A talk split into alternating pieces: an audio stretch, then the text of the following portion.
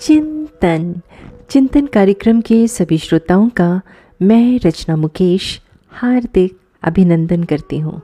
सुप्रभात। On duty nurse उस चिंतित युवा सेना के मेजर को उस बिस्तर के पास ले गई। उसने धीरे से बिस्तर पर लेटे हुए बुज़ुर्ग आदमी से कहा, आपका बेटा आया है। बुज़ुर्ग की आँखें खुलने से पहले उसने कई बार इन्हीं शब्दों को दोहराया। दिल के दौरे के दर्द के कारण भारी बेहोशी की हालत में हल्की हल्की आँखें खोलकर किसी तरह उन्होंने उस युवा, वर्दीधारी मेजर को देखा।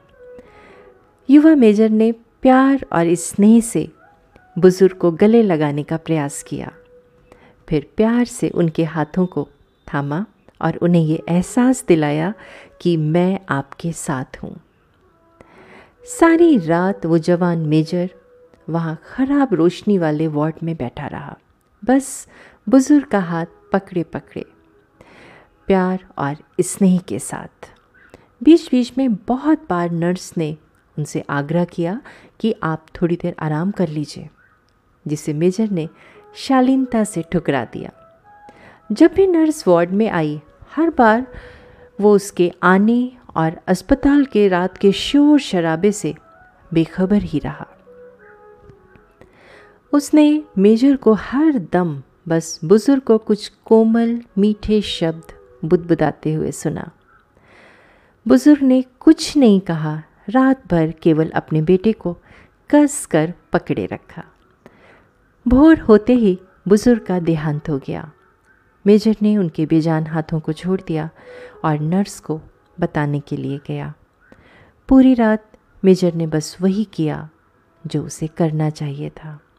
उसने इंतज़ार किया। अंत में जब नर्स लौट कर आई और सहानुभूति जताने के लिए कुछ कह पाती, उससे पहले ही मेजर ने उसे रोककर पूछा, कौन थे ये आदमी? नर्स चौंक गई। वो आपके पिता थे?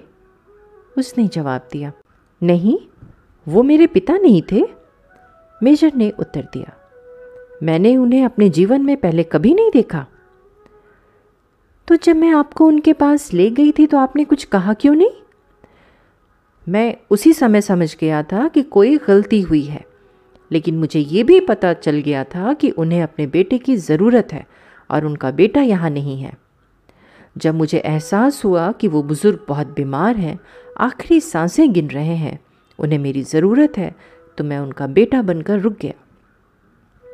तो फिर आपके यहाँ अस्पताल आने का क्या कारण था? नर्स ने मेजर से पूछा। जी, मैं आज रात यहाँ श्री विक्रम सलारिया को खोजने आया था। उनका बेटा कल रात जम्मू कश्मीर में मारा गया था और मुझे उन्हें सूचित करने के लिए भेजा गया था। लेकिन जिस आदमी का हाथ आपने पूरी रात पकड़े रखा वो ही मिस्टर विक्रम सलारिया थे। दोनों कुछ समय तक पूर्ण मौन में खड़े रहे, क्योंकि दोनों को एहसास था कि एक मरते हुए आदमी के लिए अपने बेटे के हाथ से ज़्यादा आश्वस्त करने वाला कुछ नहीं हो सकता। दोस्तों, जब अगली बार किसी को आपकी ज़रूरत हो तो आप भी बस वहीं पर रुके रहें।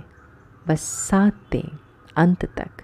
आपके बोल, आपका प्यार, स्नेह, उत्साह, आश्वासन तथा दूसरे को ये एहसास कि मैं हूँ ना, ही उसे स्वस्थ करने के लिए काफ़ी होगा। चिंतन ज़रूर करिएगा। आपका दिन शुभ एवं मंगलमय हो।